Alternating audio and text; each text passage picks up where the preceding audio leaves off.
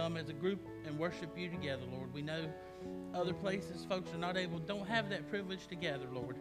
And we just don't ever want to take that privilege lightly.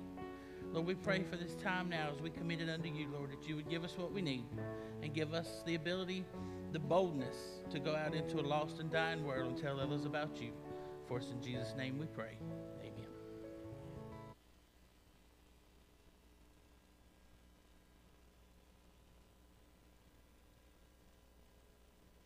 Thank you, JT, and thank you, singers, musicians. That was beautiful. And thank you, choir. By the way, didn't you enjoy the choir?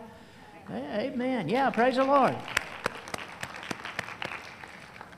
It really sounded good to hear them again, didn't it?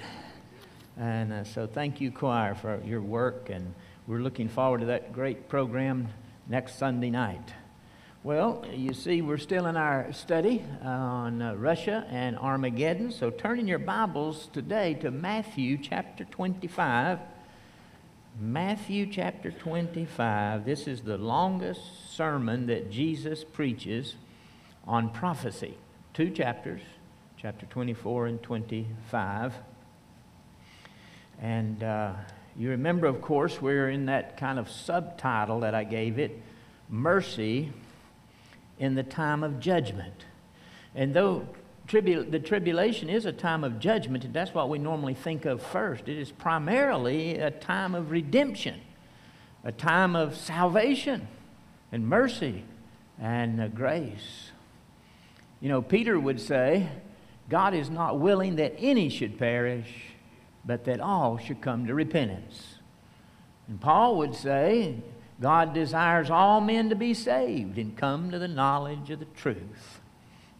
Jesus said about himself, The Son of Man comes to seek and to save that which is lost. So, in the tribulation period, God still wants to save the lost, and Jesus is still seeking and saving people during the tribulation period. And as I've said the last few weeks, I think it's the greatest time of revival and evangelism uh, in. Uh, the history of mankind.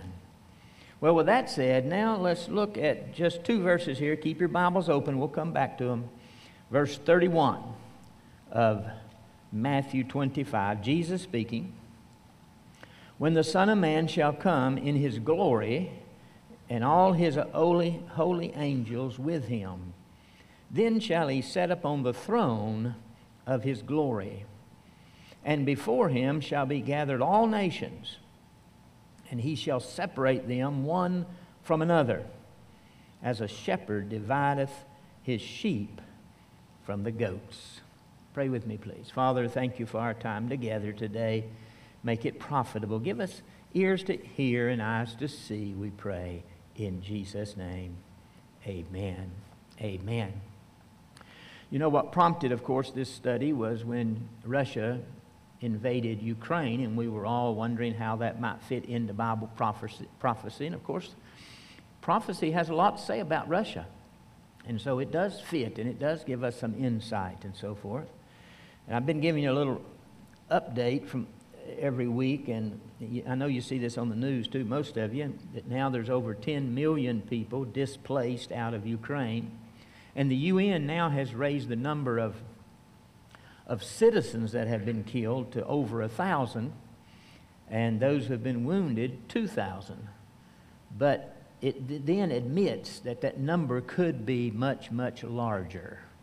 And of course, Ukraine themselves, the government of Ukraine, says that number's you know closer to 5,000. And uh, so uh, many lives have been lost. You know, our missionaries to, uh, that are members of our church that are in Romania, the Andersons, Chris and Faith, and their seven children, they've taken in some of those refugees. And, uh, and then this past week, they got some information, that is, the refugees did, they got information from their government, the Ukrainian government, that said the war could last from seven to eight years. And that was heart wrenching for this, this group of ladies. And so one, one of the ladies who has the child, she decided she would go back to Ukraine. If it's going to last that long, she wanted to go back to be with her husband and her and her sons, you know, the the uh, young men stayed to fight, and husband stayed to fight, and with other family members. And then, before the week was out, the other two ladies decided they'd go back as well. So, as of this morning, all three of the women and the child are headed back to Ukraine, into the battle, into the war zone, because they want to be with their family and help their families and so forth. And so, we've been asked to pray for them. And then last night, before they left, the Andersons had gathered some information and gospel uh, presentations that were in Russia uh, Russian and Ukrainian. And so they, uh, they shared the gospel with these ladies before they left uh, that last evening. And then they gave them that literature to take with them that's written in their own language. And so they asked us to pray that they would come to know the Lord personally as their Savior. So let's pray for them. Father, we do pray for these three ladies and this child, that you would keep them safe as they travel back into this war zone. And that they would say yes to you, Lord Jesus, and your great love, and you would redeem them by your precious blood, we pray. We pray that many people in the Ukraine will come to you as Savior. We pray again that you would protect the innocent that are in this terrible situation in Ukraine. Give our world leaders wisdom to try to find a, some kind of peaceful solution, we pray. We lay it at your feet. In Jesus' name, amen. Amen.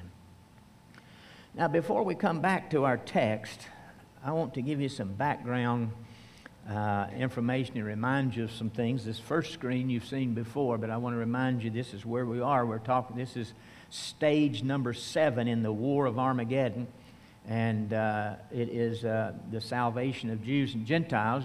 You remember the 144,000? They will be they will come to Christ early in the tribulation period, and they will be preaching during the first three and a half years, and then the, the into the last three and a half years as well. And they will all eventually be martyred. We see them the second time we see them. We see them in heaven, and then then we see a great multitude in heaven and the scripture tells us these are people who came out of the Great Tribulation. Uh, and it's a multitude of every tongue and tribe and nation and people group. It's a, it's a beautiful, beautiful thing. And it's a, it's a group so huge you can't even number them. And all of them got saved during the tribulation period. Probably, at least originally, responding to that 144,000 uh, Jews who were evangelizing. And then we saw the uh, two witnesses last week. They share their witness of Christ in the second half, and they have supernatural power. Now, remember, when the second half of the tribulation comes, there'll, there'll be a lot of uh, supernatural things going on from the Antichrist and, and from the false prophet, both of them energized and empowered by Satan. But uh, the two witnesses as well will have supernatural power. They will die, if you remember, they'll be killed by the Antichrist, and then they'll be resurrected right in front of the whole world watching them on the news. And then, uh, then we saw some angels preaching. Uh, the only time in the history of man angels are preaching the gospel because the Lord Jesus said everybody has to hear before the end comes. And so they're preaching to every single person so they can hear uh, the gospel. Now, today, we're going to look at the judgment of Israel and the nations, particularly the nations. And that takes place after the tribulation. Now, I want to give you some background information and some chronological information to bring us up to where we are. So look at your screen again. I'm going to run through these rather quickly. I put together some biblical resurrections. The first one, of course, is the resurrection of Christ. He's the first fruit of, uh, of the uh, resurrections that are to come. Now, we know that there have been singular resurrections. In the Old Testament, some people were raised from the dead. In Jesus' ministry, three people were raised from the dead. Lazarus had been dead four days. And some people were raised from the dead when Jesus came forth. There were some people raised from the dead there too. They probably, as far as we understand, they had to die again but uh, some of them. And then we, we see the two witnesses, they were raised from the dead as well. But the resurrections I'm talking about in this chart that I put together for you is, um, is the main resurrection. The resurrections where there's going to be a great number of people that will be resurrected and stand before the Lord. So let's look at these quickly. Uh, resurrection of Christ, but then you have, second, the resurrection at the rapture of the church. That's going to take place in the twinkling of an eye, and the dead shall be raised incorruptible and be with the Lord forever and ever.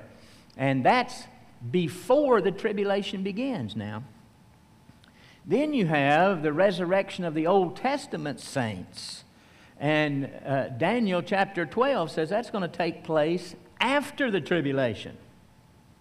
So it doesn't take place with the New Testament saints. The Old Testament saints are raised after the tribulation.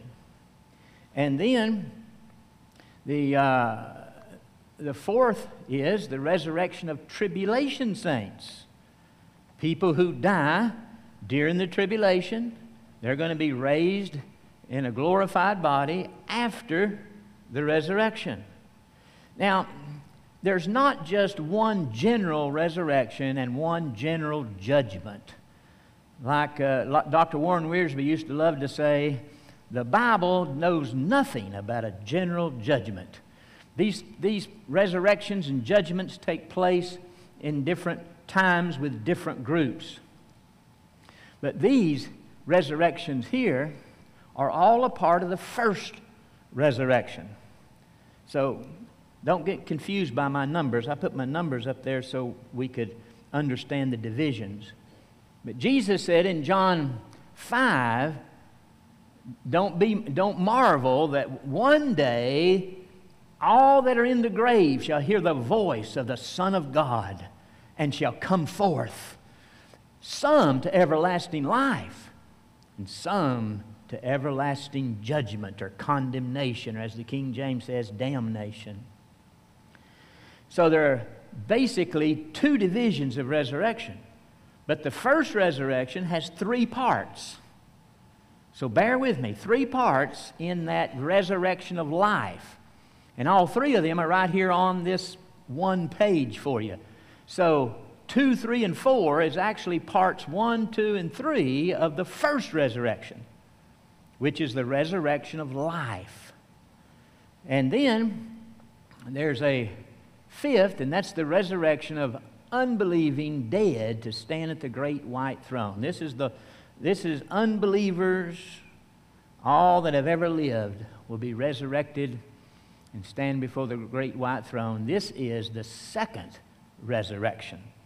So all three of those others were combined in the first, and this is the second. Now, judgments. Let's think, think of judgments along the same line. Uh, we have the judgment of Christ on the cross. That is, the penalty for my sins and your sins were poured out on him. He was punished for us. He, he took our judgment on himself. Aren't you thankful for that? Amen. So there's the judgment. Now, but when I'm going to talk about these judgments, again, God has judged people down through the ages. He judged the earth with the flood, and He judged Sodom and Gomorrah with fire and brimstone. He judged the children uh, of uh, Egypt, or the Egypt, with, uh, with the plagues. But I'm talking about judgment when great numbers of people appear before God in his throne. So let me give you those judgments just quickly. The second one is the judgment seat of Christ. After you and I, as believers, are caught up to meet the Lord before the tribulation, we're going to be judged not to see if we go to heaven or not. We're all going to go to heaven. Everybody, Jesus isn't going to lose one of his sheep, is he? We're going to all be in heaven, but we'll be judged according to the way we've served the Lord, if we've been faithful to Him. And that's for rewards. We might lose rewards or gain rewards, but everybody there is going to heaven. And then you have the judgment of the Old Testament and tribulation saints. Now, this is not made really clear, but we know that the Old Testament says that, that people will be judged. I mean, somehow, Moses and Abraham and Elijah and Elisha, somehow they're, they're got to receive their rewards. And so we know their resurrection takes place after the tribulation. So, in all likelihood, the understanding is that's when they will be judged. But they're all, this is all saved people as well. Old Testament saints, people who have been saved. Tribulation saints, people who have been saved. So there's a judgment for them. And now there's a judgment for Satan, and there's a judgment of angels and all that, but we're talking about large groups of people, remember? And then there's the judgment of the living, mortal Israel. Now think about this. A lot of people in Israel are going to live through the tribulation period. They're going to be judged and they're going to have a they're going to stand in judgment with a body just like me and you, just like we have right now, a mortal body. And uh, we see that in the, the references you see there. And then this is the one that pertains to our uh, text today. There is the judgment of living mortal Gentiles. Again, this is Gentile people who lived through the tribulation. They made it to the end. And now they stand in judgment. They're in a mortal body. And they stand before the Lord Jesus as he just described for us in verse 31 and 32 of chapter 25. And then there's one more judgment, and that is the judgment of the unbelieving dead at the great white throne. That's after that resurrection of all the lost, and uh, they will stand before Jesus and be judged and cast into the lake of fire, the scripture says. Now, with that said, I want you to think with me from the scripture again. Now, I want to read just a few verses out of chapter 24. So turn back to chapter 24 for a minute. And let's pick up the first of this sermon of Jesus. Look at verse 3 to start with. And as he, that's Jesus, sat upon the Mount of Olives, the disciples came to him privately, saying, Tell us, when shall these things be?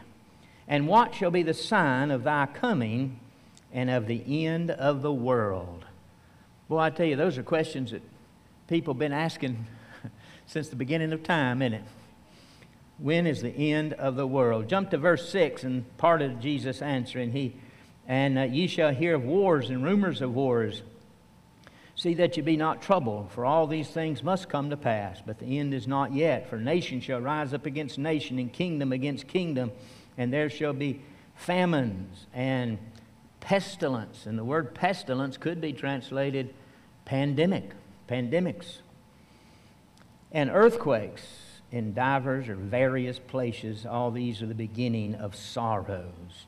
Now, jump down to verse 14, and the gospel, remember, this is still Jesus preaching on prophecy.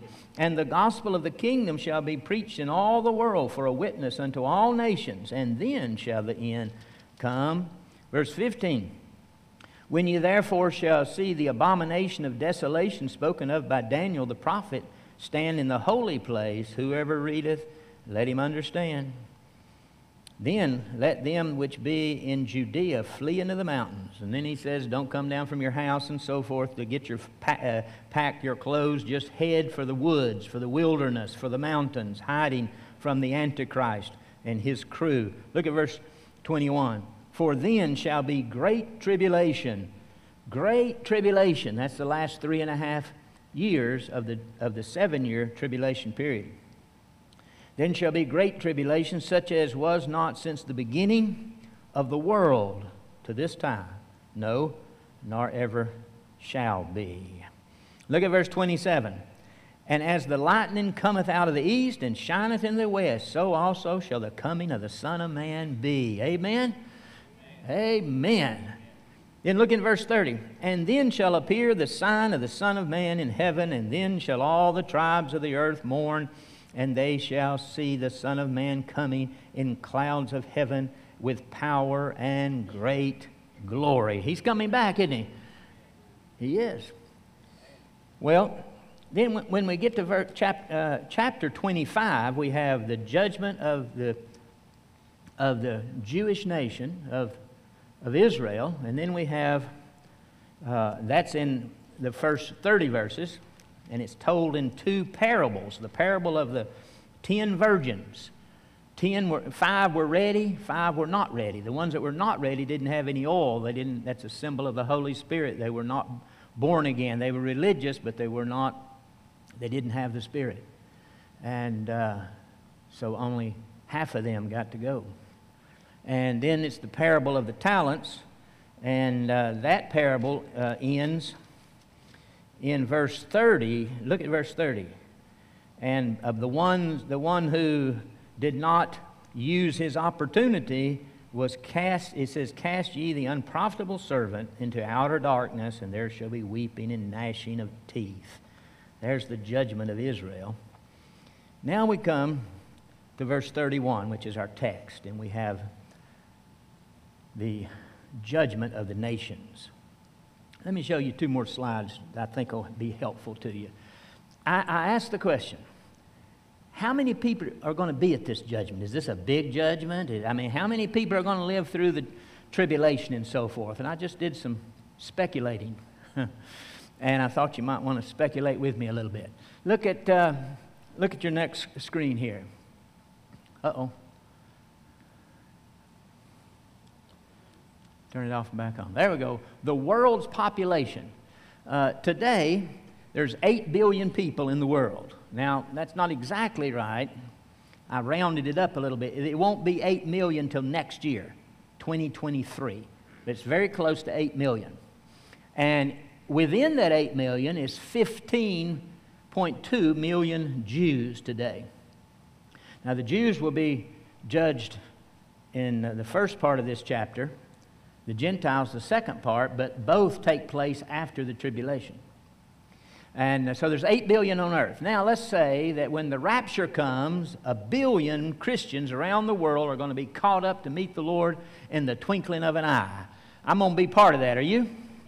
Amen. Amen. And uh, so 1 billion minus 1 billion leaves 7 billion. And then you subtract 2 billion who are going to die in this war, which we're told about in Revelation chapter 6 it really comes to 1.7, but I rounded it off to 2 to make the math easy. So uh, 2 billion will die in the war. That's going to equal 5 billion. Now, 5 billion people are left on earth. And uh, then we have, let's say, 1 billion people are martyred. Do you remember? If you don't take the mark of the beast, the troops of the Antichrist are going to hunt you down, put you in prison, just like they did the Jews during the Holocaust, and they'll eventually shoot you or gas you or kill you somehow. And uh, so let's say, let's say there's a billion martyred during that time. Again, we're just we're just guessing at some numbers so we can get, get the uh, general idea of this in our heads. So, uh, 1 billion martyred, that leaves 4 billion people on earth when Christ returns. That's the same number that was on earth in 1974. The whole population of the earth in, in, in uh, 1974 was 4 billion. So we have increased in an unbelievable rate since that time. Now, I want us to think about the millennial kingdom. This is important. You say, why is this important? Well, people often say to me, how is Satan going to be loosed at the end of the thousand year period? How's he going to gather an army to come against Christ when everybody that came into the kingdom was saved to start with? And so here's, here's how that happens. Let's say there are 4 billion when Jesus comes. Now let's think about the millennial population. That's during the thousand year reign. Let's say 2 billion people enter to start with. Remember, there's 4 billion, but only 2 billion get in because we're going to see he separates the goats from the sheep, and only, only the sheep get in. The goats don't get in. So let's say half get in. And again, that's a speculation. It could be way the other way or way uh, another way. But that's kind of a general thought so we can wrap our minds around it. So 2 billion at the start and they're in their mortal living bodies, just like you and I have right now. But that's the same number that was in 1927. In the whole world, 1927, there was only 2 billion people. So in, it, that increased that much in 95 years. So we're going to round the 95 off to 100. You with me? Nod, nod your head like this. Yeah, okay. So we're going to round that off to 100. 2 billion people. So in the, in the, by the first 100 years of the millennial kingdom, that 2 billion, if, if the uh, if the population growth continues like it is now, it could be higher because it's going to be a, a, perfect kingdom, you know. But if it continues like it is now, there'll be 8 billion in the first 100 years. We'll be back up to where we are now on the earth. That means, now this is the important part, that means 6 billion people, they have to trust Christ as their Savior. They're born with a sin nature. They're born as a little baby. They grow up and they have to hear the gospel. They have to say, Yes, Lord Jesus, come into my heart and uh, be saved. The ones that are not saved, they, they can decide not to be saved. That's the ones that will be gathered when Satan gets out of the bottomless pit at the end of the millennial kingdom. And let's add one more thought to this, and that is if you take that uh, times four, if it multiplies by four and, and brings the two to eight, in another hundred years, that'll bring the eight to 32 billion. Wow. This is a thousand year reign. You say, Preacher, you're not figuring in people dying. Well, I know I'm not because in the, there's going to be longevity again like it was at the beginning. People are going to live to be uh, extremely old, and many evangelical scholars believe that no, no believers will die during the millennial kingdom. They'll live through the whole thousand years. Uh, so there's not, if there are some deaths, there's not many deaths. It's not worth calculating in. So, by the second hundred year of the millennial kingdom, then you have 30 billion people who need salvation. There's only 8 billion in the world today, in the whole world, but 200 years into the millennial kingdom, there's going to be 30 billion that need salvation. So Satan's going to have a big group to choose from. Now, we don't know how many, it seems to me that many, many of them, if not most of them, would probably come to Christ as Savior in a perfect kingdom like He will have. But one thing this teaches us, and I think this is one thing the Bible is teaching us, that even in a perfect environment, man is still sinful in his core. And uh, even in a perfect environment, people will choose to reject Christ and will leave themselves open to the deception of Satan at the end of the millennial kingdom. Now, let's go back to our text. And uh, this is at the end of the tribulation period. And uh, verse 31 the Son of Man, Jesus is speaking, shall come in his glory, and all his holy angels with him. Then shall he set upon the throne of his glory, and before him they shall gather all nations. Now, that word nations there can be translated nations, but it can be translated Gentiles. Most of the time in the King James, it's translated Gentiles, not nations. So it's the Gentile nations. But this is not going to be a judgment, like it's not going to be, you know, Russia gets judged and the U.S. gets judged. It's going to be a judgment of individuals of those nations, individual Gentiles. And again, Gentiles is everybody who's not a Jew. And so the whole rest of the world, we're all Gentiles, unless you're Jewish. And then it says, So the nations, and he shall separate them one from another, as a shepherd divideth his sheep from the goats. And this is people made it through the tribulation, standing before the Lord Jesus in a body just like ours, a mortal body, awaiting their judgment. Wow.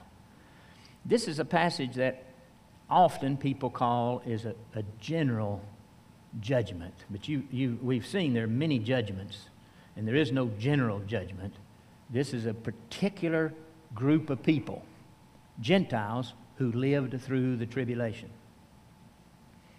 And then uh, verse 33 and he shall say unto the sheep on his right hand, uh, uh, he shall have set the sheep on the right hand, but the goats on his left. Then shall the king say unto them on the right hand, Come, ye blessed of my Father, inherit the kingdom prepared for you from the foundation of the world. Wow. All the, sh- all the sheep on his right hand. The sheep on his right hand, he's going to say, Come into the kingdom. So they're going to come into the millennial kingdom just like they are. I, and I'm just, I, I'm just kind of playing with a thought here. It's like here's a line drawn in the sand. I'm getting judged, and he says I can go through. And when I step over that line in the sand, I'm in the millennial kingdom. wow. Think about that. And, so, and it's prepared. It was prepared. God knew who was going to be there before the foundation of the world, didn't He? And, uh, and so it's been prepared for them before the foundation of the world. And then look at verse 35. For I was hungered, and you gave me no meat or food.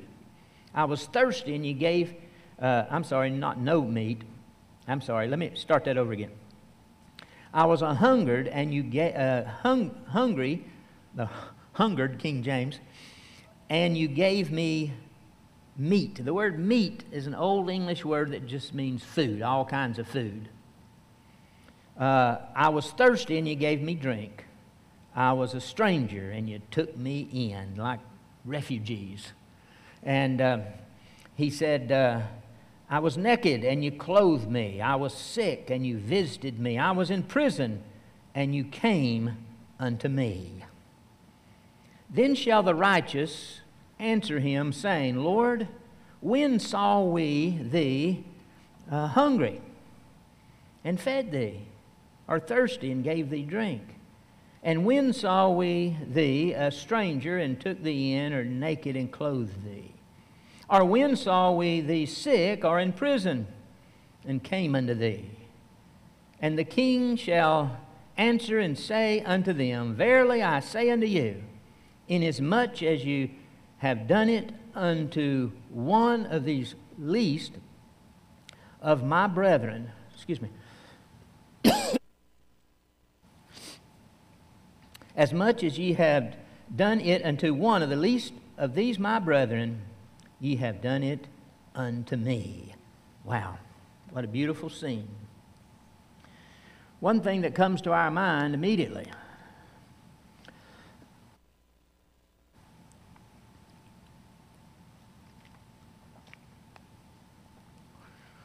is that on a casual reading of this, it looks like their salvation is based on works because they did good things and good works, therefore they get to go into heaven. And you can see where people who believe you get to heaven by good works would use this passage to propagate their, uh, their doctrine and their, their thoughts. But uh, nothing could be further from the truth. Here's some thoughts to help us understand why the obvious here is not true. The first rule of interpreting the Bible, the first rule of, uh, of uh, Bible interpretation is never interpret the obvious by the obscure, but you always interpret the obscure by the obvious. Now, let me clarify that a little bit a hundred times or more in the Bible, the Bible says, believe on the Lord Jesus and thou shalt be saved. Have faith in the Lord Jesus. Call on him as your Lord. And so the, the Bible says over and over again clearly that uh, we are saved by faith in Christ. And it even is strongly objects to the idea of being saved by works. Titus says, uh, not by works of righteousness which we have done, but by his mercy hath he saved us. And Paul says, uh, uh, you are by grace are you saved through faith, and that not of yourselves, it's a gift of God, not of works, lest any man should boast. Well, if these people get here by works, they can pat each other on the back, pat themselves on the back, say, Boy, we, we did good, didn't we? But Paul said in Romans, nobody's going to do that, not before God. So, first, we have to compare it to the whole rest of Scripture. And then, secondly, we compare it to James chapter 2, where James says, faith without works is dead.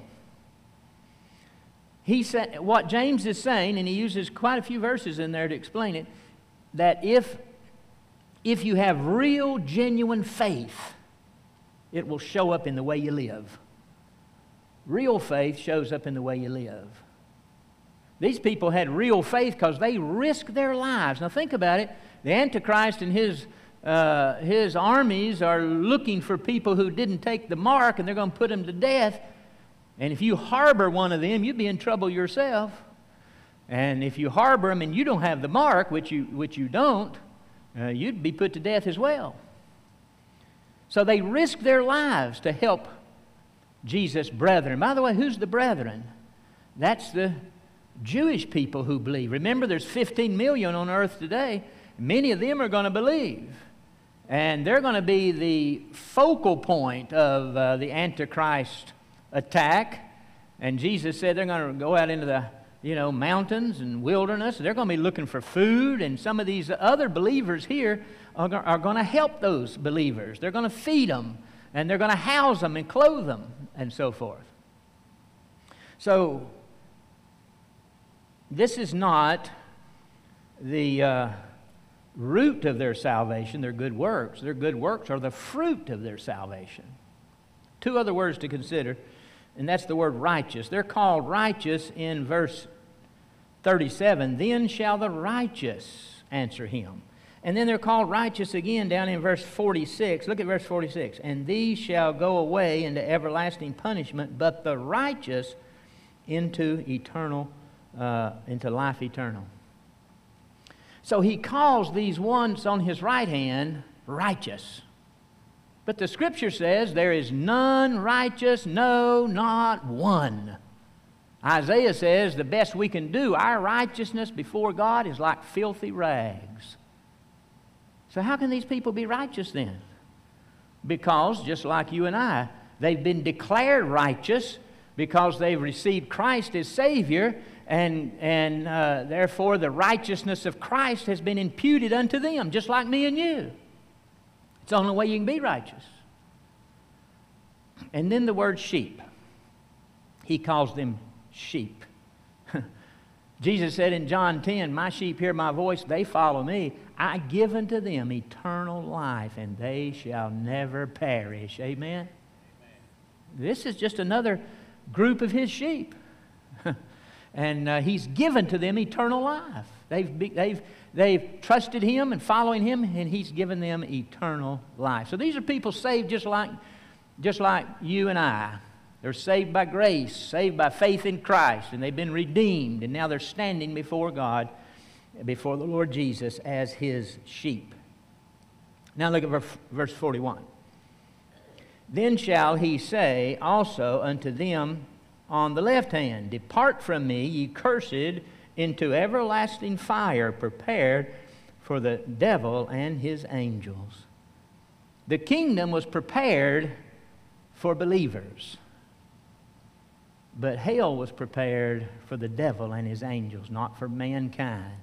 God's not willing that any should perish, but that all should come to repentance. But those who choose to reject Christ and follow uh, Satan will go where Satan goes into everlasting fire. Look at verse 42. For I was a hungry, uh, you gave me no meat or food. I was thirsty, and you gave me no drink. I was a stranger, and you took me not in, naked, and you clothed me not, sick, and you uh, and in prison, sick and in prison, and you visited me not.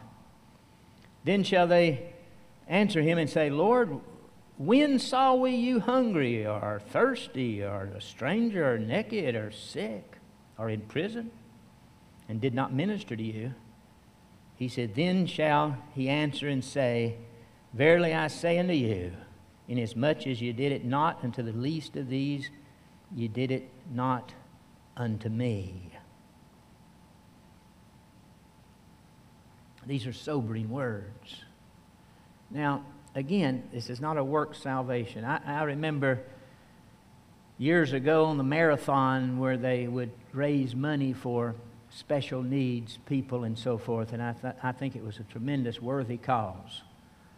But they often used this passage. I don't know if you remember this or not. It was, it was pretty regular part of the, of the yearly uh, fundraising drive on TV.